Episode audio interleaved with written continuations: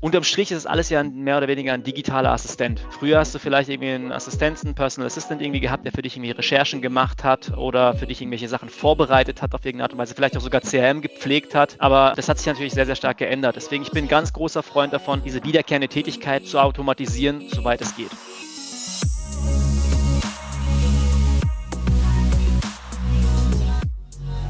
Herzlich willkommen bei Episode 95 von Deal, dein Podcast für B2B-Sales von Praktikern für Praktiker. Schön, dass du letzte Woche dabei warst bei meiner Episode zum Thema der 5 Cold Calling Hacks von den Top Sales Experten. Unter anderem, was du von Grant Cardone über Cold Calling lernen kannst. Wenn du also auch im Greenfield bist, neue Kunden ansprichst oder neue Opportunities, neue Business Units in Bestandskunden erschließen möchtest und musst und willst, dann geh auf jeden Fall zurück zur letzten Episode 94 und hör dir das auf jeden Fall auch mal an. Ich kann dir auch ans Herz legen, Episode 93, um deine bestehenden Opportunities zu beschleunigen mit sogenannten Micro-Commitments. Und natürlich finde ich es mega cool, dass du auch diese Woche wieder dabei bist, um mit mir gemeinsam zu lernen und zu wachsen. Als ich vor zwölf Jahren im Vertrieb begonnen habe, habe ich in der harten, beinharten, kalten Kaltakquise angefangen, am Telefon Software verkauft, Deal Sizes von ungefähr 5.000 bis 6.000 Euro pro Jahr, also Softwarelizenzen. Und ich habe wirklich den gesamten Sales Cycle von A bis Z selber geowned. Das bedeutet, ich habe meine Unternehmen selbst rausgesucht, die ich dann auch kontaktiert habe, habe die Kontakte und das Unternehmen recherchiert, habe sie angesprochen, Demos gemacht, äh, Follow-ups, Closing, Verträge aufgesetzt und diese dann an die Bestandskunden übergeben. Und alleine das Recherchieren der Kontakte, alleine das Recherchieren der Informationen, alleine das Priorisieren, wann es Sinn macht, welchen Kunden oder welches Unternehmen zu kontaktieren, alleine damit habe ich zwei bis drei Stunden meines Arbeitstages verbracht. Bis eines Tages mein Manager zu mir kam und mich gefragt hat, ob man das Ganze denn nicht automatisieren könnte. Ob man nicht mit Tools und dem Internet, damals natürlich vor zwölf Jahren, nicht Informationen automatisiert und schneller herausfinden kann als manuell. Und das hat mich zum Nachdenken gebracht, denn es gibt ja Tools, es gibt ja Bots und es gibt ja Möglichkeiten, auch automatisiert Leads Kontakte zu finden und Informationen zu recherchieren, die dir sagen, wann es Sinn macht, bei welchem Kunden anzurufen. Das heißt, wo gibt es ein compelling Event, eine Urgency, dass es gerade jetzt Sinn macht, auch jetzt mit deinem Service bei einem bestimmten Unternehmen auch vorstellig zu werden. Denn überleg doch mal, deine zwei wichtigsten Ressourcen im Vertrieb sind deine Zeit und sind die Informationen, die du hast.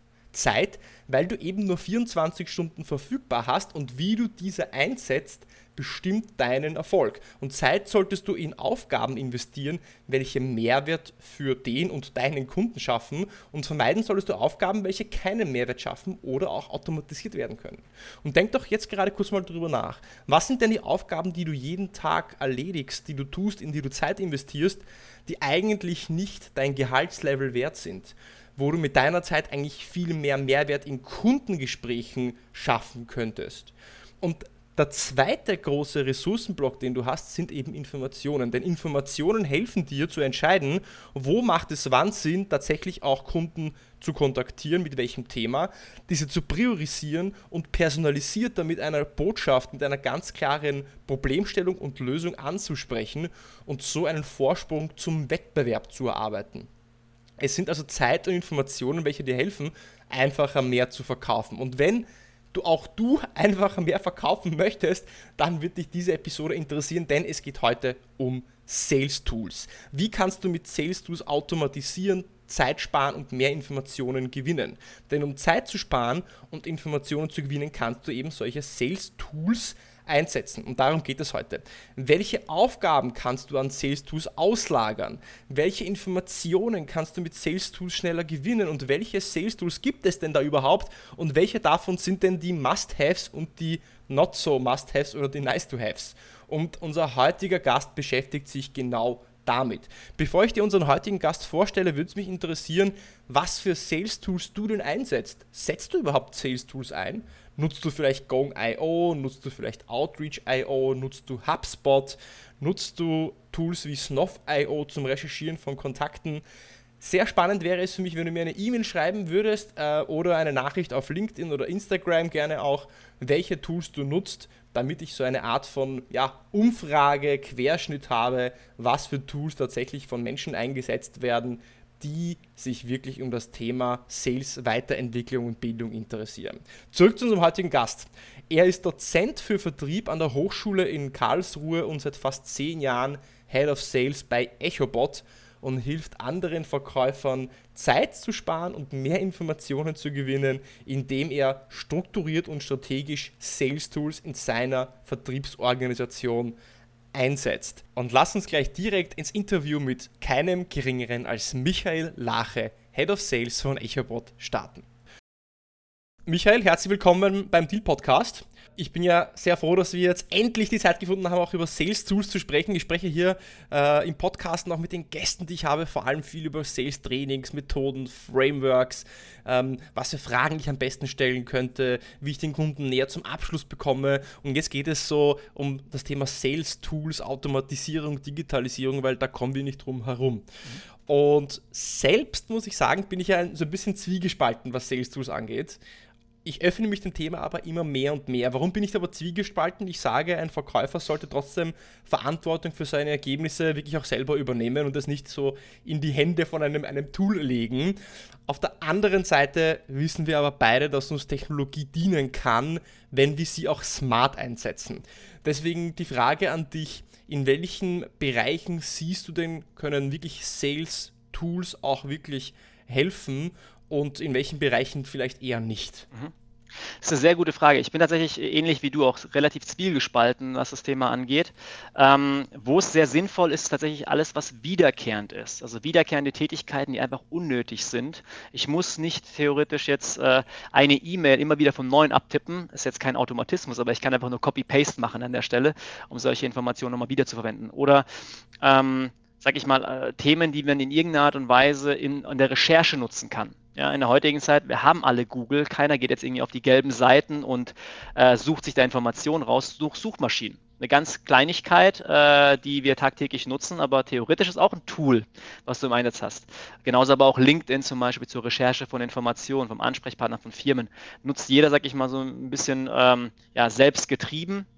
Sieht man gar nicht so vielleicht auch als Tool, aber tatsächlich ist ja im Hintergrund ein Tool unterm Strich ist es alles ja mehr oder weniger ein digitaler Assistent. Früher hast du vielleicht irgendwie einen Assistenten, einen Personal Assistant irgendwie gehabt, der für dich irgendwie Recherchen gemacht hat oder für dich irgendwelche Sachen vorbereitet hat auf irgendeine Art und Weise, vielleicht auch sogar CRM gepflegt hat, äh, wenn du im Vertrieb tätig warst, als äh, Inside Sales vielleicht. Aber ähm, das hat sich natürlich sehr, sehr stark geändert. Deswegen, ich bin ein ganz großer Freund davon, diese wiederkehrende Tätigkeiten, die eigentlich unnötig sind, ja, zu automatisieren, soweit es geht. Was jetzt nicht so sinnvoll ist tatsächlich, und das ist so ein bisschen, wo ich wirklich sehr, sehr kritisch auch bin, weil äh, mich das tatsächlich auch sehr, sehr nervt. Äh, unter anderem ist, sage ich mal so, diese letzte Meile zum Kunden. Also alles, was ich wirklich in der Interaktion mit dem Kunden habe oder mit einer anderen Person, wenn ich das automatisiere, ähm, auf der einen Seite, es bietet unheimlich viele Möglichkeiten für Fehler. Ich glaube, sowohl du als auch ich kennen das ganz gut, über LinkedIn-Nachrichten über einen Bot angeschrieben zu werden ähm, oder irgendwie durch Copy-Paste, ohne dass der Name irgendwie aktualisiert wurde, solche Geschichten. Ähm, und das ist eigentlich etwas, was, was mich tatsächlich ärgert, wo ich sage, okay, gut, da haben die Leute wirklich nicht die Hausaufgabe nicht richtig gemacht. Ähm, genauso aber auch so solche automatischen Sequencing-Tools, wo sie halt irgendwie diese Any Thoughts als Beispiel äh, reinposten, ist halt, jeder weiß, wenn man mit solchen Tools arbeitet, sage ich mal so ein, ein Füller ist, um wieder auf die, auf die Agenda zu kommen. Aber ich, sowas finde ich zum Beispiel jetzt nicht so cool. Also alles, was mit dem Kunden in der, der Interaktion ist, finde ich, äh, find ich nicht sinnvoll zu automatisieren. Alles, was in irgendeiner Weise im Hintergrund passiert, da kann man sich Unterstützung einholen. Jetzt wäre die nächste logische Frage natürlich, okay, was ist jetzt repetitiv? Äh, zählen wir das mal auf und dann können wir über Tools sprechen. Was jetzt aber sicher nochmal interessant ist, du bist ja selber Head of Sales. Du bist mhm. Head of Sales bei EchoBot schon seit sieben oder acht Jahren, äh, also Ewigkeiten in unserer ähm, aktuellen Arbeitswelt. Was sehr spannend wäre zu verstehen ist, wie bist du denn auf dieses Thema Sales Tools, Sales Automatisierung gekommen, weil du dir da ja wirklich ja auch so einen Namen erarbeitet hast und hier ein Experte, Spezialist bist. Was war so dein ähm, Entry Point, deine Eingangstür in dieses Thema Sales Tools und warum bist du in diesem Bereich ja äh, so, wie soll ich sagen, bewandert geworden? Ich glaube, es kommt einfach tatsächlich durch die tägliche Arbeit. Ich meine, ich arbeite im SaaS-Business tatsächlich jetzt schon seit fast äh, zehn Jahren jetzt bald. Ähm, wir haben ein relativ großes Team auch jetzt aufgebaut. Wir sind am aktuell etwas über 50 Vertriebsmitarbeiter, die New Business Bereich bei uns machen. Und ähm, je mehr Mitarbeiter du hast, je mehr Kunden du die in irgendeiner Art und Weise betreust, desto mehr musst du dich auch mit solchen Sachen auseinandersetzen, weil ähm, mit jedem neuen Mitarbeiter wächst auch im Endeffekt das Potenzial für unnötige Arbeit. Ne? Und das multipliziert sich natürlich auch an der Stelle. Deswegen ist für mich extrem wichtig, da auch toolseitig auf dem aktuellen Level zu sein und zu gucken, was gibt es da am Markt, was macht für uns Sinn, was macht für uns auch keinen Sinn. Und ähm, ich würde mich jetzt nicht als Ex Experte an der Stelle deklarieren, weil ich halte es immer für ein bisschen schwierig. Auch auf LinkedIn sehe ich immer so Experte in XYZ. Ich meine, ich bin jemand, der das Ganze sehr, sehr gerne nutzt. Äh, ich bin die Person, die sowas, äh, der sowas auch Spaß macht, solche innovativen äh, Tools auch einzusetzen. Aber für mich ist wirklich viel Praxis mit dabei. Also ich verkaufe zwar selber auch innovative Tools zum Thema Lead-Generierung, aber für mich ist wichtig, dass auch diese Koordination mit bestehenden Systemen Sinn macht und, und funktioniert. Und kannst du dich vielleicht noch daran erinnern, was so vielleicht das Initialproblem war, ab dem Zeitpunkt, wo du dann gesagt hast, okay, da müssen wir uns jetzt umschauen, wir brauchen hier Hilfe, um diesen, diese repetitive Aufgabe auch loszuwerden? Ein ganz konkretes Beispiel. Mm, ich gebe dir ein kleines Beispiel. Es hat jetzt, äh, ist jetzt ein Tool, das wir jetzt seit einigen Jahren jetzt auch schon einsetzen. Das Tool, das heißt Gong zum Beispiel.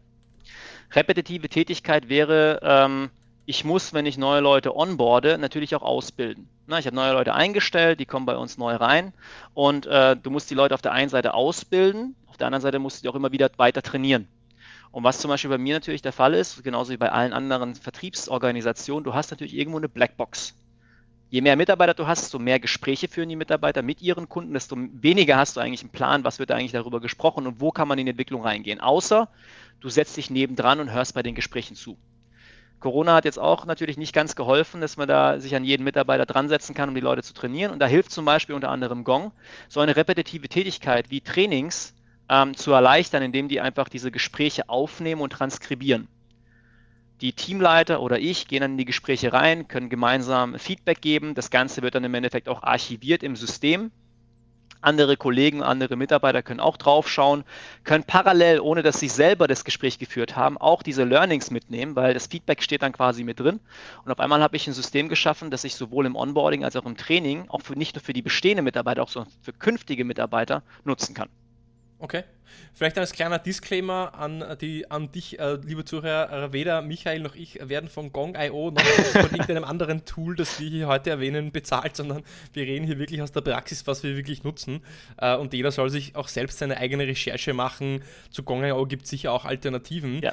Kurz, wenn wir bei Gong.io bleiben. Ähm, geniales Tool, äh, kurz zusammengefasst aus meiner Sicht, wie ich sehe, es nimmt das Gespräch mit dem Kunden auf und macht auch eine Sentiment-Analyse, wann wieder Sentiment im Gespräch war, wann der Verkäufer Fragen gestellt hat zum Beispiel und gibt so eine Art von, wie soll ich sagen, Artificial Intelligence äh, powered äh, Gesprächsanalyse an den Sales Manager ab, um das Coaching einfach zu verbessern, aber auch um dem Verkäufer eine Art von besseres Selbstbild zu geben, mhm. wo er vielleicht noch nachschärfen kann. Äh, kurze Frage dazu, das ist mittlerweile im deutschsprachigen Raum auch datenschutzrechtlich okay, solche Dinge aufzunehmen? Oder muss man irgendwas beachten? Man muss natürlich auf jeden Fall beachten, dass man ähm, der Person, mit der man spricht, also sprich dem Kunden auf der anderen Seite, schon mal die Information gibt, dass man das Gespräch gerne aufzeichnen würde. Wir haben halt immer vor jedem Meeting wird quasi eine Webseite aufgezeigt, wo der, mit, wo der Kunde selbst entscheiden kann, möchte er das Gespräch aufnehmen. Und da sieht man auch, dass wir mit einem Tool arbeiten, dass das Ganze auch transkribiert wird. Äh, und der Kunde kann selbstständig auch entscheiden, hey, will ich eigentlich nicht. Mhm. Deswegen, also du hast von vorher auf jeden Fall ein proaktives Opt-in seitens des Kunden, damit du das Ganze auch in Zukunft weiter nutzen kannst. Das ist ganz, ganz wichtig. Und äh, einige Kunden ich, äh, sagen, nein, möchte ich nicht. Respektieren wir von vornherein. Der, der, der, Bot springt da auch gar nicht rein, sondern bleibt dann raus. Wir führen das ganz normale Gespräch dann durch. Ähm, vielleicht auch eine Sache. Ich habe die Erfahrung gesammelt, äh, weil ich einfach eine andere Erwartungshaltung hatte. Ich dachte im deutschsprachigen Raum, die meisten Leute werden sagen, auf keinen Fall aufnehmen. Äh, tatsächlich in der heutigen Zeit, wir haben Größenordnung und Bauchgefühl. 90 Prozent aller Gespräche werden aufgenommen. Die Kunden haben gar kein Problem damit, weil es hat natürlich auch einen Mehrwert für sie, weil sie können sich auch die Aufzeichnungen angucken. Sie können auch diese Aufzeichnung ihren Kollegen weiterleiten. Die können auch natürlich sehr schnell durchskippen und so weiter. Also es hat auch Mehrwerte für den Kunden selbst. Verstehe. Und Gong.io wäre ja eigentlich jetzt ein Beispiel für ein Tool, das ja nicht nur eine repetitive Aufgabe erledigt, sondern ja wirklich mit Technologie mehr Insights bringt, äh, wie du selbst eigentlich gar nicht in der Lage wärst, selbst zu stemmen. Du kannst nicht bei jedem äh, Seller reinhören und dann eine Sentiment-Analyse machen von einem Call und Fragen markieren und, und äh, Handlungsempfehlungen direkt ableiten. Richtig. Da sage ich, das ist jetzt kein Tool, was ähm, wiederholende Aufgaben dir hilft abzunehmen, sondern wirklich noch darüber hinaus mehr liefert. Ja? Mhm.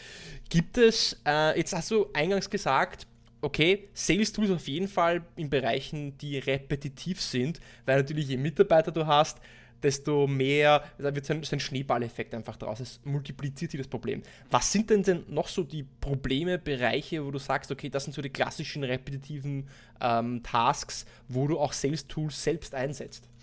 Ähm, Recherche tatsächlich. Also bevor ein Mitarbeiter äh, eine Person anspricht, das ist natürlich mein Anspruch hier bei uns im Team, ähm, die Leute sollen sich so gut es geht vorbereitet sein auf den Cold Call. Das heißt, in der kurzen Zeit ein Verständnis dafür zu bekommen, was macht die Firma, in der kurzen Zeit das Verständnis bekommen, was macht der Mitarbeiter, den ich gerade anrufe und wer ist vielleicht auch in diesem Buying Center vielleicht auch mit drin. Diese Information muss auf jeden Fall gegeben sein, um in irgendeiner Art und Weise professionell auch beim Gegenüber anzukommen. Also das ist extrem wichtig für mich. Gleichzeitig sage ich aber auch, okay, gut, ich möchte gerne nicht nur Qualität geben, sondern ich möchte gerne auch Quantität abliefern. Das bedeutet also, wenn ich einem Mitarbeiter sage, bereite dich super vor und er kommt mir nach einer Stunde und sagt dann, okay, gut, ich habe mir sein LinkedIn-Profil angeguckt, die Entwicklung auf den Charts sieht super aus, der hat jetzt gerade eine Pressemitteilung veröffentlicht und an sich ähm, sind da super viele Mitarbeiter, die relevant sein können. Es ist toll, aber dann rufst du an, niemanden erreicht, die ganze Information geht flöten, mehr oder weniger. Deswegen also Quantität und Qualität ist sehr wichtig.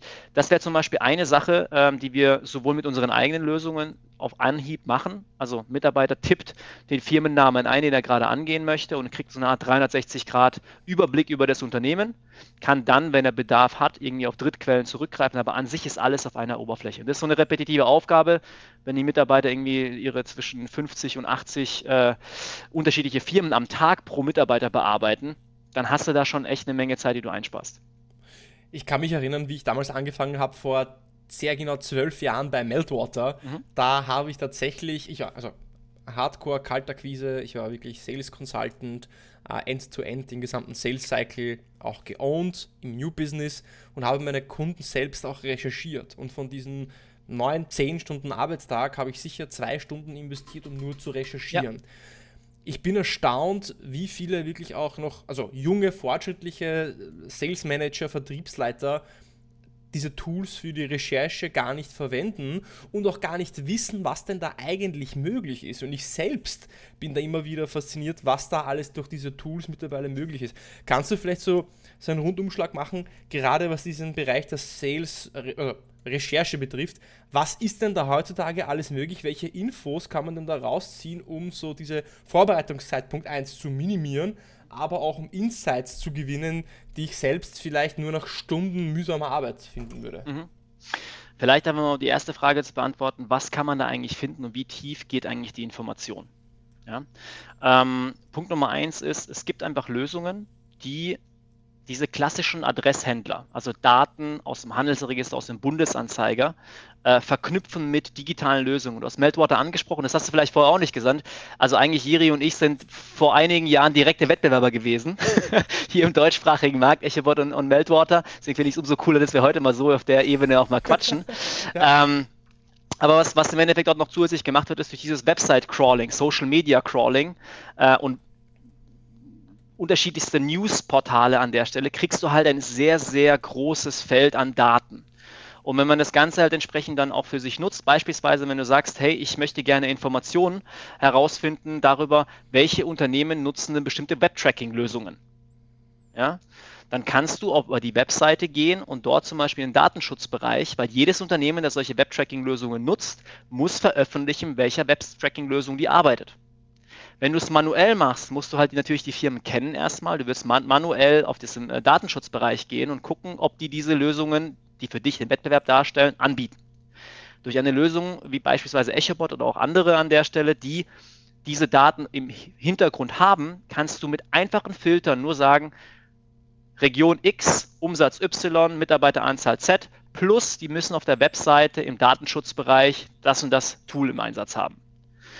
Oder beispielsweise, wenn du sagst, ich bin SAP-Berater als Beispiel oder Salesforce-Berater, ich möchte gerne herausfinden, welche Unternehmen aus äh, Baden-Württemberg in Deutschland SAP im Einsatz haben.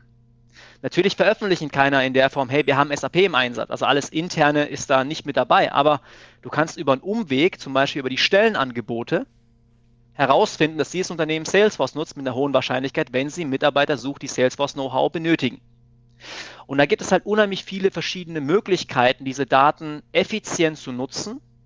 Das Wichtige an dem Punkt ist, es muss halt öffentlich verfügbar sein. Also theoretisch alles, was man findet, könntest du und ich manuell auch recherchieren. Die einzige Krux an der Geschichte ist, ich würde halt nur recherchieren, wenn ich auf diese Tiefe oder auf dieses Level gehen möchte. Weil es gibt einfach Maschinen, da sind wir wieder bei den repetitiven Tätigkeiten, Maschinen können einfach Sachen in Bruchteilen von Sekunden erarbeiten, was wir teilweise über Jahre uns aneignen müssten. Ja. Und da geht es darum. Oder du hast ein Team von, weiß nicht, äh, äh, zehn SDAs Pre-Sales, die den ganzen Tag nur recherchieren. Genau. Die kosten Geld, können was Besseres machen und bekommen trotzdem die Tiefe und die Vollständigkeit der Informationen hin, wie es eine Maschine machen kann. Weil Richtig. eben so ein, so ein Crawler, der dann sagt, okay, ich suche jetzt in, nach allen Unternehmen, die diesen Kriterien entsprechen, dann habe ich gleich eine Liste und kann auch sicher sein, dass das hat eine gewisse Vollständigkeit. Und wenn mhm. es ein, ein, ein, Mensch macht, dann kann es keine Vollständigkeit haben, weil ich dieses, diesen Skaleneffekt der Recherche gar nicht habe. Okay. Ja. Gibt es da, gibt's da noch andere Sachen, die, die ich mit solchen Recherchetools machen kann? Also ich nehme mal mit Filtern, ich sage, ich suche ein Unternehmen, das diese und diese Kriterien erfüllt, vielleicht auch diesen speziellen, wie soll ich sagen, das Compelling Event oder Urgency vielleicht mhm. gerade auch hat, äh, mhm. mit diesen Web-Tracking-Tools. Mhm. Ja. Gibt es irgendwas anderes, was du noch erwähnen möchtest, was ja. besonders wichtig wäre? Also einer der USPs zum Beispiel bei uns ist jetzt, ähm, wir haben äh, sogenannte Signale oder Trigger.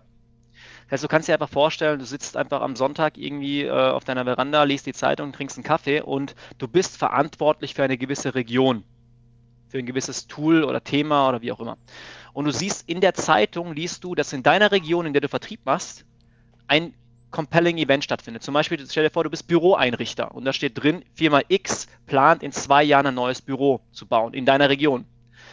Wenn du ein guter Vertriebler bist, wenn du einen Deal abschließen möchtest, rufst du voraussichtlich am Montag kurz bei der Firma an und sagst, hey, ich habe das ganz gelesen, lass uns mal gerne sprechen. Und was EchoBot dahinter macht, ist, wir haben 33 von diesen compelling Events identifiziert es könnte Neubauten sein, die kommuniziert werden. Diese Information erkennt das Machine Learning in einer Pressemitteilung oder einem Social Posting und verknüpft diese Daten mit einem Unternehmen, über das es geschrieben wurde oder von dem es geschrieben wurde. Es kann zum Beispiel in die Richtung gehen, dass du sagst, ich bin ein Übersetzungsbüro und ich möchte gerne Unternehmen finden, die gerade kommuniziert haben, dass sie eine Expansion planen in ein anderes Land, wo eine andere Sprache gesprochen wird höhere Wahrscheinlichkeit für einen Abschluss. Also da gibt es unheimlich viele verschiedene Möglichkeiten, 33 Stück an der Zahl, die wir identifiziert haben, mit Hilfe von Kunden, die wir durchgängig trainieren. Äh, das ist zum Beispiel etwas, was sehr, sehr gerne genutzt wird, weil das machen andere Unternehmen in der Form nicht. Also sehr viele sind jetzt gerade am Anfang und wenn du halt durch diesen Automatismus der Erste bist, der mit dem Kunden über Thema X spricht, oder umgekehrt, du sprichst mit deinen Bestandskunden, äh, rufst an, wenn es denen zum Beispiel gut geht, die haben gerade eine Finanzierung bekommen, du liest das, kriegst, weil du einen Alert kriegst, kannst halt direkt eine Beziehung aufbauen. Und mit solchen Themen beschäftigen wir uns einfach tagtäglich und versuchen, diese, diese letzten, letzten Prozentpunkte bei manchen Firmen auch, die jetzt schon extrem digitalisiert sind, aber diese letzten Prozentpunkte bringen halt natürlich auch dann entweder den Deal rein oder entsprechend nicht. Ja, also es ist ja, du, du schlägst ja damit eigentlich zwei Flüge mit, mit einer, zwei Flügen, zwei Fliegen mit einer Klappe. Viele Flüge wurden heute gestrichen wieder bei der Austrian Airlines, aber darum geht es nicht. Also Relevanz, Relevanz und Urgency. Du hast eigentlich, hast du dann, du hast dann wirklich eine Story, einen Aufhänger, mit dem du anrufen kannst, der dem Ansprechpartner das Gefühl gibt, du rufst an, weil du dich vorbereitet hast mit einem ganz konkreten Grund, der gerade heute wichtig ist, was dann diese Urgency erzeugt. Dass du, du rufst auch zum richtigen Zeitpunkt an. Mhm. Und wir wissen ja, dass nicht jeder Kunde immer für dein Produkt auch in the market ist. Und die Kunst ist es eben im Prospecting, die Unternehmen rauszufinden, die gerade jetzt auch im Markt für den Service sind. Und das kannst du beispielsweise mit so Tools wie EchoBot und wieder auch hier Disclaimer, soll jetzt keine versteckte Werbung für EchoBot werden, ja, aber ist eines der möglichen Tools, mit dem man das machen kann, auch ähm, umzusetzen. Hast du da, jetzt ist vielleicht der ein oder andere hellhörig geworden. Ah, spannend, da könnte ich ja jetzt, jetzt nach solchen Signalen äh, ja suchen mit EchoBot oder was auch immer, was es da alles gibt. Ja Wenn jetzt ein Unternehmen, ein Head of Sales oder ein Individual Contributor vielleicht auf euch zukommt und sagt, hey Mensch, ich arbeite jetzt bei, weiß nicht, bei AWS oder bei Google Cloud Plattform und ich verkaufe Cloud-Lösungen. Was sollte sich denn dieser Seller oder dieser Head of Sales vorbereiten? Mit was sollte er an euch herantreten, dass ihr ihm auch vielleicht diese Signale bereitstellen könnt, dass da auch sinnvolle Informationen für ihn dabei rauskommen? Also so viel vorab. Also du musst an sich am Anfang theoretisch nichts vorbereiten. Du kommst auf uns zu, wir sprechen da, wir haben natürlich auch einen gewisses, gewissen Fragenkatalog, den wir gerne mal besprechen können, äh, in Form eines Discovery Calls, eines ersten, wo es wirklich darum geht, mal zu verstehen, was suchst du denn eigentlich? Weil eine gleiche Firma kann mit zwei unterschiedlichen Projekten komplett unterschiedliche Anforderungen haben. Und klar, wir sind Experten auf unserem Markt, wir wissen, wie wir unsere Kunden näher an ihre Wunschkunden bekommen, aber jeder Kunde hat unterschiedliche Anforderungen. Von dem her ähm, sehr gerne einfach auf uns zukommen. Wir machen so eine Art Machbarkeitsprüfung und gucken, ob wir überhaupt einen Mehrwert liefern können. Mhm. Ähm, aber an sich, theoretisch kann man sich darüber Gedanken machen, alles, was irgendwie auf der Webseite beispielsweise stehen kann. Ja, also sprich äh, ein Keyword, eine Technologie, die auf der Webseite eingesetzt wird oder in den News äh, irgendwas auf der äh, irgendeinem Newsportal über eine Firma beschrieben wird. Wenn es so etwas gibt, wo du sagst, da gibt es ein compelling Event und du kannst daraus einen Pitch bauen oder du kannst damit einfach deinen Markt segmentieren. Nach solchen öffentlich verfügbaren Informationen können wir suchen. Natürlich zusätzlich zu den ganzen klassischen Standardregionen, äh, Umsatz, Mitarbeiteranzahl und so weiter. Das kommt nochmal oben, oben drauf natürlich, damit du quasi alle möglichen Filter übereinander legst, um zum Schluss auch wirklich die Unternehmen zu kommen, die für dich spannend sind. Da fällt mir gleich ein Beispiel ein, wieder von den Meltwater-Zeiten, mhm. äh, wo wir ja auch mit Meltwater versucht haben, diese Sales-Signale zu filtern. Das könnt ihr wahrscheinlich mittlerweile viel, viel, viel besser. Ähm, ich habe sehr viele Kunden gehabt im Windanlagenbereich, so Windkraftanlagenbauer. Mhm. Und Windkraftanlagen dürfen nur dort gebaut werden, wo diese Fläche auch wirklich für Windkraft ausgewiesen ist, also ja. gewidmet ist. Und diese Widmungen von diesen Flächen, von Windkraftflächen, äh, werden, werden bestimmt oder beschlossen in den Gemeinderäten, Bezirksräten, Stadträten. Und das steht dann meistens in der Zeitung, in der lokalen Tageszeitung. Da ja. steht dann, ja, Gemeinderat tagt ähm, äh, nächste Woche, um zu beschließen, ob die Fläche dort irgendwo in Hintertupfingen ja. in eine Windkraftfläche äh, umgewidmet werden soll. Naja, das, wenn ich das jetzt als zum Beispiel Vertriebsleiter von Vestas, Siemens Wind oder GE Wind oder wie die ganze Windkraftanlagen heiße, äh, Bauer heißen, mhm. weiß, kann ich direkt wieder anrufen und sagen, hey, hallo, ich habe gelesen im Stuttgarter Tagesanzeiger, dass dort und dort eine Windkraftanlage, äh, Fläche ähm, auch umgewidmet werden soll können wir da zusammenarbeiten. Ja. ja. Also so weit kann das ja eigentlich gehen, dass ich diese Sales-Signale filtern kann. Fällt dir da noch irgendwie so eine, so eine Perle ein, so ein cooler Use Case? Ja. Also das, was du jetzt gerade gesagt hast, ist tatsächlich äh, lustig, weil ich, erst letzte Woche hatte ich das Thema mit einem Personaldienstleister, der auch wissen wollte, wo neue Gebäude für quasi Endkunden äh, gebaut werden können und die wollten auch nach Flächen gucken an der Stelle. Äh, um auf das Beispiel einzugehen, wir bei EchoBot haben früher, bevor wir das Tool gebaut haben, auch solche Serviceaufträge gemacht, wo wir nach Keywords gesucht haben, die irgendwie in die Richtung Neubau zum Beispiel gehen. Ähm, tatsächlich ist es der Fall bei den, deinem Beispiel jetzt an der Stelle, das könntest du zum Beispiel mit, mit den Produkten von uns in der Form nicht so genau abbilden, weil du würdest quasi immer im Hintergrund eine Pressemitteilung bekommen oder ein Social Posting. Das heißt, du brauchst eigentlich an sich nicht diesen Firmenbezug. Wir mhm. spezialisieren uns wirklich an der Stelle, du willst die Information haben plus die Firma. Ah, okay. Weil ansonsten würdest du halt jedes Mal nochmal zusätzliche Recherche betreiben, um zu gucken, über wen wird denn eigentlich gerade geschrieben. Hm. Und wir machen weiterhin Monitoring. Monitoring ist weiterhin ein Produkt bei uns äh, im Portfolio, aber wir machen, fokussieren uns primär jetzt auch als, als Company deutlich stärker auf den Bereich dieser Sales Intelligence Plattform, um Unternehmen halt vor allem im B2B-Segment äh, stärker zu unterstützen. Got it. Genau. Den, den Use Case, den du gemeint hast, also was, was ist da vielleicht irgendwie noch ein bisschen ähm, ja, tricky, was, was gibt es da noch für Möglichkeiten an der Stelle, ähm, wie man auf, auf Endkunden kommt? Ähm, ich könnte zum Beispiel eine Sache sagen, die ich jetzt mit, vor kurzem auch äh, mit, einer, mit einer Kollegin erarbeitet habe. Auch wie gesagt, alles, was ich hier jetzt gerade sage, ist wirklich aus dem Live-Betrieb mit unseren Kunden. Wir denken uns das nicht selber aus, aber da kam der Kunde zum Beispiel auf uns zu und wollte wissen, welche Unternehmen, ähm, die wollen nur Business machen mit Unternehmen, die keine Konzernstrukturen haben. Ja? Wie kriegst du es raus? wenn du Handelsregisterinformationen hast, die Firma kann natürlich auch äh, einem Konzern dann zugehören, zum Beispiel, haben wir mal auch überlegt, wie kriegen wir das Ganze abgebildet. Zum Schluss war es tatsächlich so, dass wir auch dort im Impressum nachschauen konnten. Es gab da bestimmte Wordings, gehört zu Konzernen oder weitere Synonyme davon und haben dann quasi diese Liste aus den Suchtreffern rausgezogen und konnten dann quasi alle Tochtergesellschaften aussortieren. Das ist zum Beispiel ein Fall. Ähnlich dazu zum Beispiel auch mit einem äh, Wettbewerber von Wired Minds früher, äh, Wired Minds sag ich, von ähm, Wirecard. Wired Minds, ja. Genau, nicht Wired Minds, Wirecard an der Stelle, weil es gab damals ja die Zeit, äh, wo äh, Wirecard natürlich auch ziemlich schlecht in den, in den Medien stand und relativ frühzeitig ist ein Wettbewerber von uns auf uns zugekommen und gesagt, ich möchte gerne die Wettbewerber von äh, Wirecard herausfinden. Habt ihr die Liste? Dann hat der Kollege von mir gesagt, nee, haben wir nicht. Wir haben ja keine Kundenlisten von anderen Unternehmen. Aber auch hier, wie gesagt, mit diesem Tracking kannst du letzten Endes über die Webseite im Datenschutzbereich herausfinden, wer nutzt denn Wirecard. Mhm. Und das haben die genutzt, um eine Kundenliste zu bekommen und dann wirklich diese Zielgruppe mal abzustecken, den Pitch vorzubereiten und diese Unternehmen proaktiv anzusprechen, weil die wussten ja, dass die Wirecard im Einsatz haben. Genial. Okay um das Thema Recherche so ein bisschen ähm, abzuschließen. Ja. Was viele Seller beschäftigt, ist die Recherche von Kontaktdaten. Also ich habe jetzt zum Beispiel ein Unternehmen oder ich habe zehn Unternehmen oder 100 Unternehmen und ich suche mhm. jetzt beispielsweise den CTO oder Head of IT oder Head of Infrastructure und will jetzt einen Namen haben und eine E-Mail-Adresse.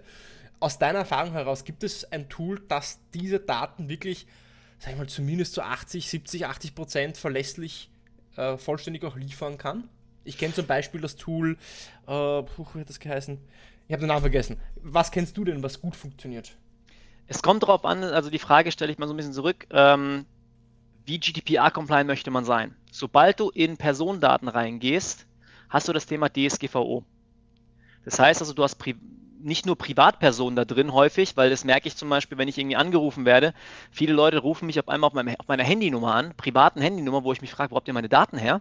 Das die, die Frage stelle ich dann auch immer. Und ähm, da gibt es natürlich so die, die, üblichen Verdächtigen, die äh, Daten irgendwie durch Kooperation mit Drittquellen und wie auch immer, der die Informationen im Endeffekt äh, anbieten. Okay. Von, von mhm. solchen Sachen halten wir die Finger tatsächlich relativ weit fort. Und für uns ist halt wirklich wichtig, unseren Kunden an der Stelle halt eine Lösung anzubieten, die sowohl GDPR-compliant ist, DSGVO-konform ist, als auch ähm, so umfangreich wie möglich. Aber wir müssen die Daten halt immer so liefern, dass sie immer eine Ursprungsquelle haben, um dort Ansprechpartner, Position, bestenfalls E-Mail-Adresse, Telefonnummer. Ab und zu gibt es natürlich auch Unternehmen, die oder Mitarbeiter, die das Ganze öffentlich auf der Webseite veröffentlichen oder in der Pressemitteilung veröffentlichen. Und von dort greifen wir es raus, markieren dann dort, wo wir die Informationen auch haben, woher, damit der Mitarbeiter oder der Kunde sich selber diese Informationen nochmal anschauen kann. Das ist jetzt, sage ich mal so, die, diese einfache Möglichkeit, auf diese Daten zu kommen komplex wird es dann, wenn es halt natürlich auch hunderte oder tausende von möglichen Ursprüngen gibt zu der Quelle. Und was, was da eigentlich das Ziel ist, tatsächlich diese Cross-Referenzierung, ob du jetzt ein LinkedIn-Profil hast, ein Xing-Profil, eine Company-Website, ein Blog-Posting, dort wirklich diese Cross-Referenzen zu, äh, aufzubauen, um dort quasi zu validieren, wo kommt denn die richtige Information her. Mhm. Und das ist das, was wir zum Beispiel bei uns sehr intensiv auch nutzen, um da eine größtmögliche Validität der Daten und ähm, Datensicherheit auch dann für unsere Kunden zu liefern ein, ein, Thema für sich, gerade der ganze rechtliche Bereich der Kontaktdaten. Mir ist gerade der Name dieses Tools eingefallen, mit, den, mit dem ich wirklich Leads, also Kontaktdaten mhm. und Namen recherchieren kann. Ich habe damals verwendet, das heißt Snoff.io, also S-N-O-V wie Vogel, snoff.io. Mhm. Da kann man zum Beispiel eine Liste, eine Excel-Tabelle von 100 oder 500 Firmen hochladen und dann sagt man, nach was für einen Kontakt suche ich, also Position oder Keyword und dann was für Kontakt Details will ich haben. Und ich bekomme dann wiederum eine Excel-Tabelle zum Runterladen, nachdem er das durchgecrunched hat. Mhm. Ähm, und kann diese dann nutzen. Die Qualität war so lala, aber so wie ich verstehe, nutzt ihr solche, solche Tools jetzt aktiv im Sales selber nicht. Gar nicht, weil es, wie gesagt, wir wollen halt im Endeffekt, sowohl wenn ich meinen Kunden die Sicherheit geben möchte, dass sie immer äh, GDPR-compliant arbeiten, möchte ich natürlich auch den Fehler nicht selber machen. Ja, ich möchte ja nicht okay. äh, irgendwie auf die Dark Side of Things gehen und meinen Leuten sagen oder meinen Kunden sagen, hey, zu, das ist alles, alles White Knight Approach. Nein, wir müssen dann wirklich halt gucken, dass wir die Daten natürlich auch so weit äh, nutzen, wenn, wie sie verfügbar sind. Ähm, aber wir gehen halt wirklich auf diese öffentlich verfügbaren Informationen und Quellen ein. Falls wir die nicht haben, dann ist es so, dann gehen wir tatsächlich über die Zentrale Und damit haben wir vor allem auch in der Dachregion relativ ich, viel Erfolg. Da möchte ich kurz einhaken, ja. aber so wie ich verstanden habe, diese Tools wie Snoff zum Beispiel, IO, die machen auch nichts anderes, als dass sie ähm, frei verfügbare Quellen im Internet nutzen, beispielsweise LinkedIn, Webseiten äh, und dann scrapen sie de facto die Kontaktpersonen und schauen, ob sie Kontaktdaten irgendwo frei verfügbar finden. Mhm. In dem Fall, wenn das so wäre, wenn ich wirklich wüsste, dass dieses Tool frei verfügbare, öffentlich zugängliche Quellen im Internet nutzt zu dieser Datenrecherche automatisiert, wäre das ja in dem Sinn legitim, oder nicht? Mm, die Frage ist, wo du, weißt du, wo die Quelle dieser, dieser Information herkommt und wie aktuell diese Daten sind? Mhm.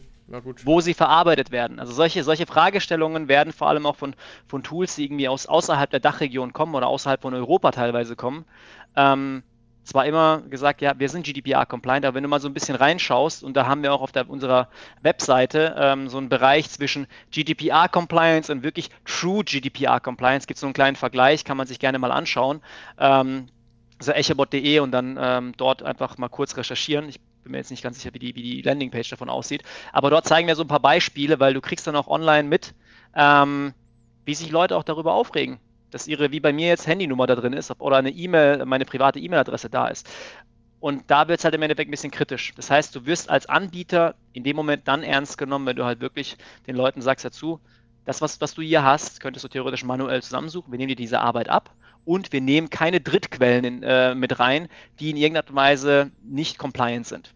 Okay, das heißt, ich nehme mit, ich fasse zusammen, äh, Kontaktrecherche, Lead-Recherche, ja, aber dann muss wirklich von diesem Dienstleister die Transparenz gegeben sein, von wo hat er die Daten her, wie alt sind die Daten, so dass ich eben sicher sein kann, dass das genau. auch äh, gedeckt ist. Ähm, jetzt haben wir gesagt, okay, Recherche, okay, macht Sinn. Du hast gesagt, dieses ganze Last Mile, ich nenne es so Last Mile Thema, ja. letzte Meile, ja. ähm, Last Mile Delivery. Ähm, also, wenn es wirklich um den, das letzte Drittel vom Verkaufs- oder Sales Cycle geht, da eher nicht. Dann sind wir im Mittelteil ja eigentlich so bei der Kontaktaufnahme und Kontaktführung mit dem Kunden und vielleicht ähm, Informations, äh, wie soll ich sagen, Abspeicherung von Notizen, äh, Termine. Was sind denn da deiner Meinung nach äh, Tools, die äh, diesen mittleren Teil nach der Recherche vom Sales Cycle auch gut abdecken können? Mhm. Ähm, also unter anderem, wie gesagt, also wir telefonieren meistens nicht am Telefon mit dem Kunden, sondern wir machen meistens äh, unsere Discovery Calls, unsere Präsentation immer mit Teams oder Zoom. Da kommt eins zu eins Gong ins Spiel. Das ist so mhm. ein Tool, wie gesagt, wie du schon gesagt hast, gibt es auch andere Anbieter auf dem Markt. Wir nutzen halt bei uns jetzt Gong im Einsatz, bin da sehr zufrieden mit. Ähm, was uns halt wirklich unterstützt, diese Transparenz reinzubekommen, die Gespräche aufzunehmen, zu analysieren. Ähm, wir nutzen aber auch genauso andere äh, Tools im, im, im, in dem Zeitverlauf an der Stelle, also Kleinigkeiten wie ein Calendly. Ich habe zwar Prospecting gemacht, ich habe mit dem Kunden gesprochen, jetzt nutze ich Calendly, um meinen Termin abzustimmen. Auch solche Sachen sind zumindest mal in, in dem Segment äh, SaaS gang und gäbe, wenn du mit anderen Branchen sprichst, sie sind, als ob du irgendwie als Messias dahin kommst und ein extrem krasses Tool auf den Markt gebracht hast. Nee, das ist einfach so eine kleine, kleine äh, Calendly-Lösung dafür. Ähm, wir nutzen zum Beispiel solche Tools, äh, ist jetzt relativ neu auf dem Markt, nennt sich vidu.io. Ich weiß nicht, ob du schon mal was davon gehört hast. Mhm. Ey, äh, ich, ich halte mir an den Kopf, wieso ich mir sowas nicht überlegt hatte. Eigentlich super simpel in Anführungszeichen. Das ist ein Tool, das GIFs erstellt. Mhm.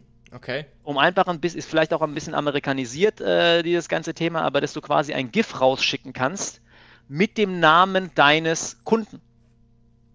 Du baust einmal so ein GIF auf und dann kannst du quasi, hältst ein Schild hoch. Das Schild hat im Endeffekt so eine Art QR-Code mit drauf. Das ist, also ich zeige es gerade in die Kamera, das, du siehst es, Siri. ähm, das kann man sich runterladen, dann kannst du quasi diesen Text immer wieder einblenden äh, ja. von neuen Kunden. Das heißt, du hast wiederum ein, ein Prozess, der sich immer wieder wiederholt, versuchst zu automatisieren, weil ich muss das Video oder das Bild nicht immer wieder machen, aber ich habe es ah. immer ähm, ja, auf den Kunden abgestimmt. Und wie nutzt ihr das, dieses GIF? Also wo wird das dann eingebaut? In die E-Mail oder, oder wo kommt das? Das kann an? in die E-Mail eingebaut werden, es kann in LinkedIn-Nachrichten eingebaut werden. Äh, da gibt es unheimlich viele verschiedene Möglichkeiten. Hm, Aber meistens halt vor allem in der Kontaktanbahnung und nicht natürlich, um, um irgendwie professionell zu wirken oder so, sondern einfach nur einen kleinen Lacher beim Kunden zu erzeugen.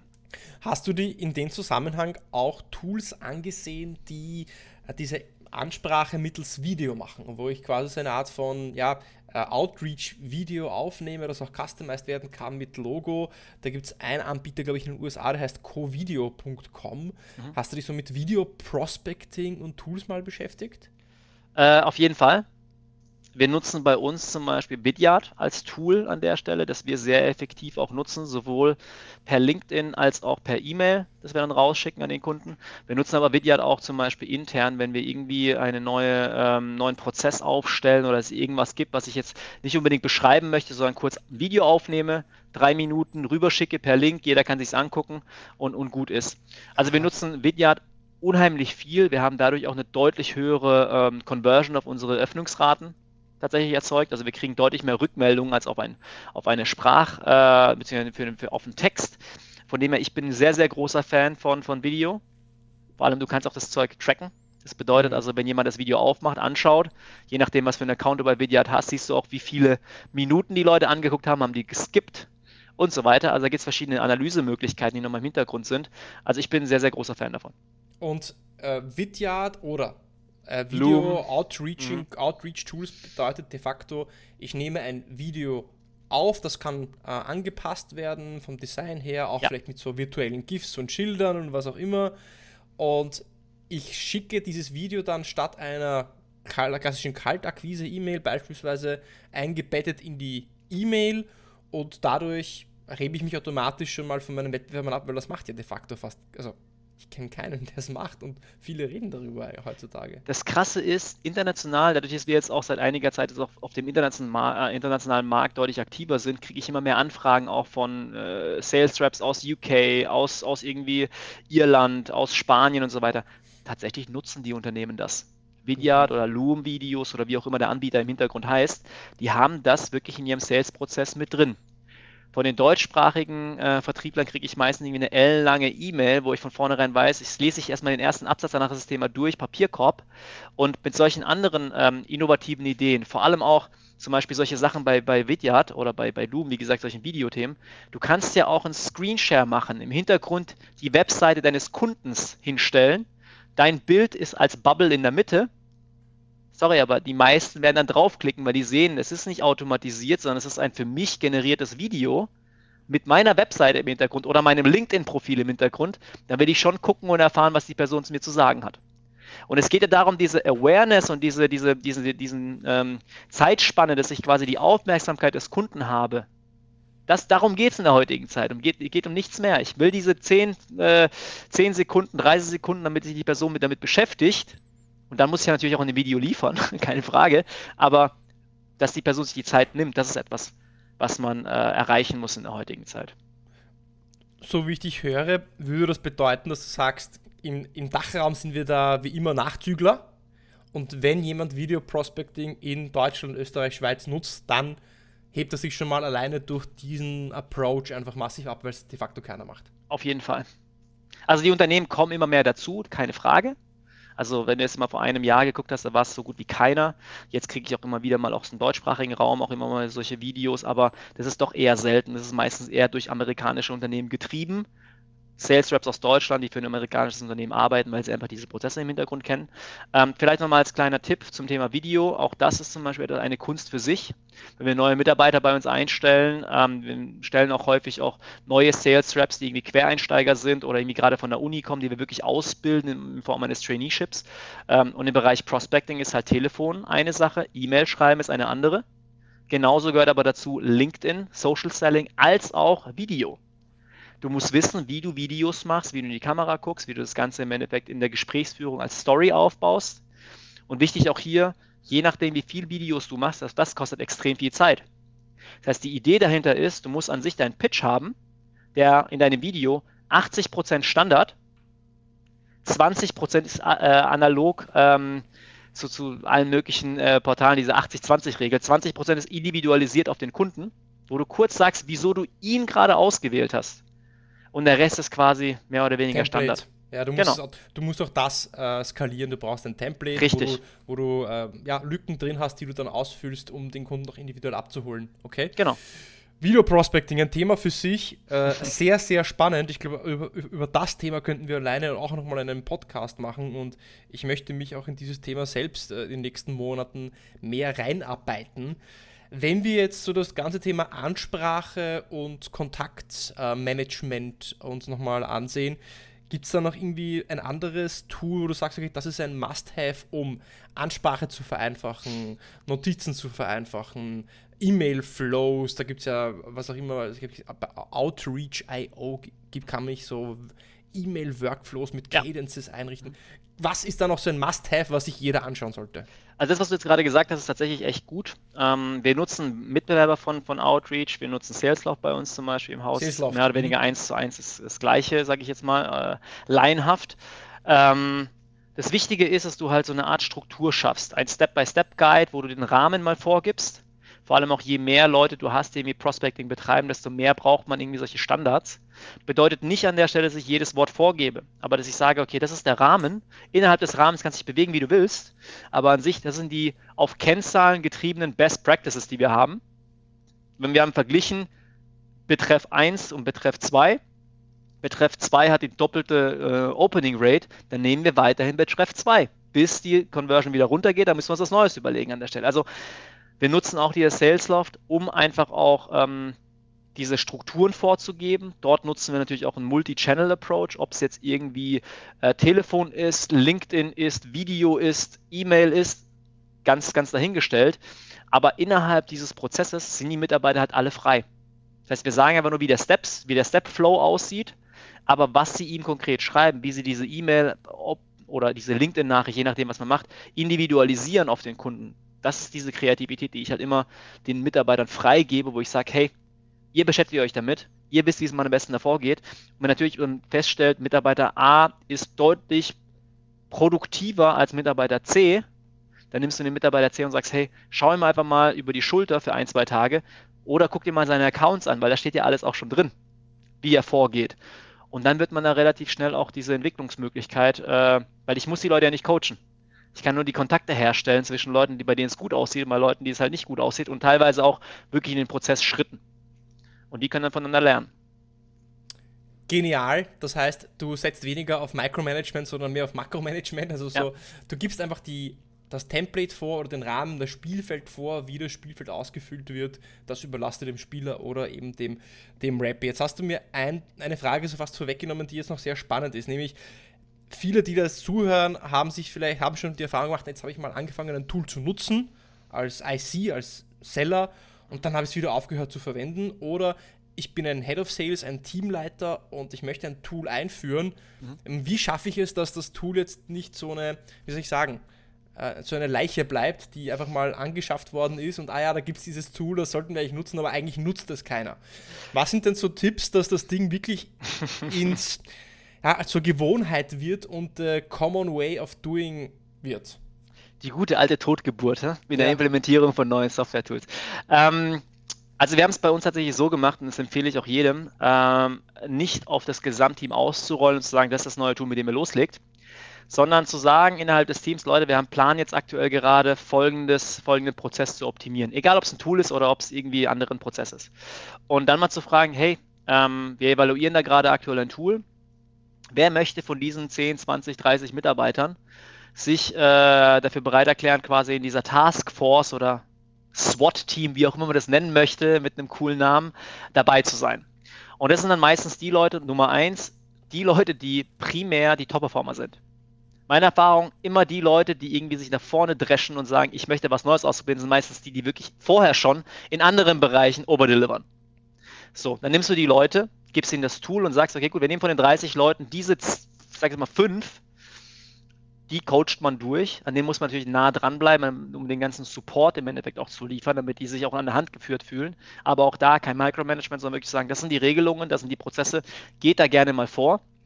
Und dann immer wieder Feedback Schleifen einholen. Wie kann man die Prozesse optimieren? Ob das jetzt ein neues Template ist, ob es irgendwie ein Zwischenschritt ist, den man nicht drin hat und so weiter. Sobald du das Ganze mal einen Monat, zwei Monate gemacht hast, werden die Leute erstmal untereinander sprechen.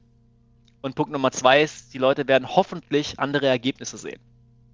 Und sobald du andere Ergebnisse hast, hast du eine intrinsische Motivation dahinter, weil die sagen, ey, jetzt will ich auch. Also Fear of Missing Out, ne? FOMO. Und dann hast du genau dieses Thema. Also wir haben tatsächlich einmal äh, eine lustige Story dahinter.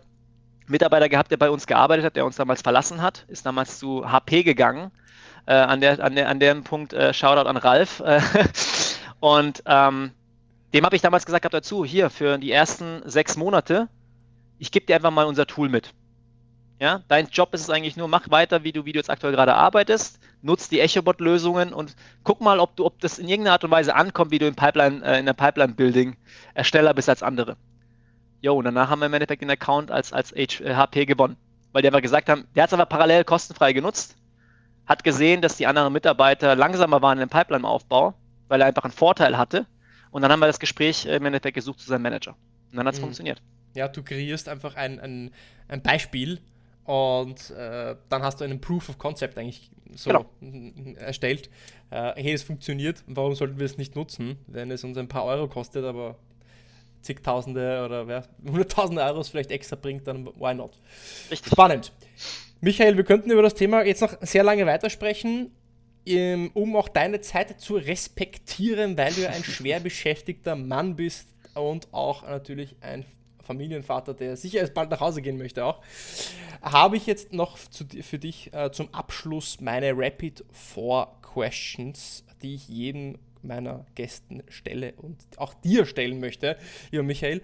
Und die erste Frage, die du bitte vervollständigen solltest oder kannst als Einladung, ja, äh, lautet, als ich mit Sales begonnen habe, wünschte ich, ich wüsste.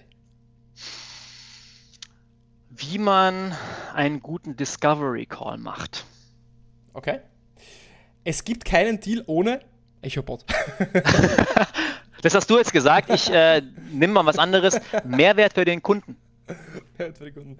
Was war denn der beste Ratschlag, auch außerhalb von Sales, den du je bekommen hast? Ähm, take Ownership. Also wirklich zu sagen, ich bin verantwortlich. Egal, ob, wie du es am Anfang gesagt hast, egal, ob welche Prozesse, Produkte, Tools, äh, Blickwinkel teilweise auch, ich bin für meine eigenen Ergebnisse verantwortlich. Egal, was ich einsetze, wenn, sobald ich sage, ich bin die Person, die verantwortlich ist, entwickeln sich ganz, ganz neue Blickwinkel auf Sachen. Und was war denn der schlechteste Ratschlag, den du je bekommen hast? Den kriege ich von einigen Leuten tatsächlich jedes Jahr, so dumm es jetzt auch klingt. Das ist so diese Geburtstagskarte, bleib so wie du bist. Da sage ich mir jetzt mal, das ist, das ist eine Beleidigung irgendwo. Ich habe keinen Bock, da so zu bleiben, wie ich bin, sondern es geht darum, jeden Tag ein bisschen besser zu werden. Ähm, ja, das würde ich mal auswählen. Mega, also sehe ich genauso. Also ich ähm, denke mir jedes Mal, wenn ich so zu einem Klassentreffen komme und mir die Leute sagen, hey, du bist ja genauso wie vor zehn Jahren, mm. dann wäre das jetzt kein Kompliment, ja. Richtig. Weil es ja ein Beispiel dafür, ein, ein, ein Zeichen dafür wäre, ich habe mich nicht weiterentwickelt, ja. Und das Leben ist irgendwie, also zumindest für mich und für dich offensichtlich auch, ja. ja ähm, teilen wir diesen Wert eben Weiterentwicklung. Das ist eben auch eine gesunde Art von Veränderung. Richtig. In diesem Sinne, Michael, mir hat das riesig Spaß gemacht. Danke vielmals für dieses äh, hemdsärmelige Gespräch ähm, und wir können das sicher mit dem einen oder anderen Thema in Zukunft wieder fortsetzen, ergänzen. Ich wünsche euch mal einen schönen Abend und bis ganz bald. Super gerne. Vielen Dank, dass ihr weiter. Mach's gut, Iri.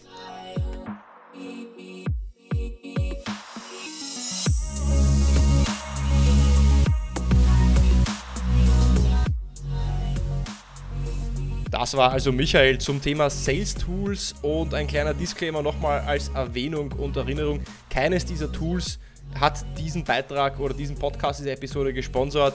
Alle Tools, die hier erwähnt worden sind, sind tatsächlich auch in Verwendung, entweder bei mir oder bei Michael. Und äh, was dir Michael natürlich mitgeben wollen würde, ist, überleg dir doch mal, welche Aufgaben du machst, die eigentlich wiederholbar sind. Und genau für solche Aufgaben eignen sich Sales Tools, da hast du einige mitbekommen.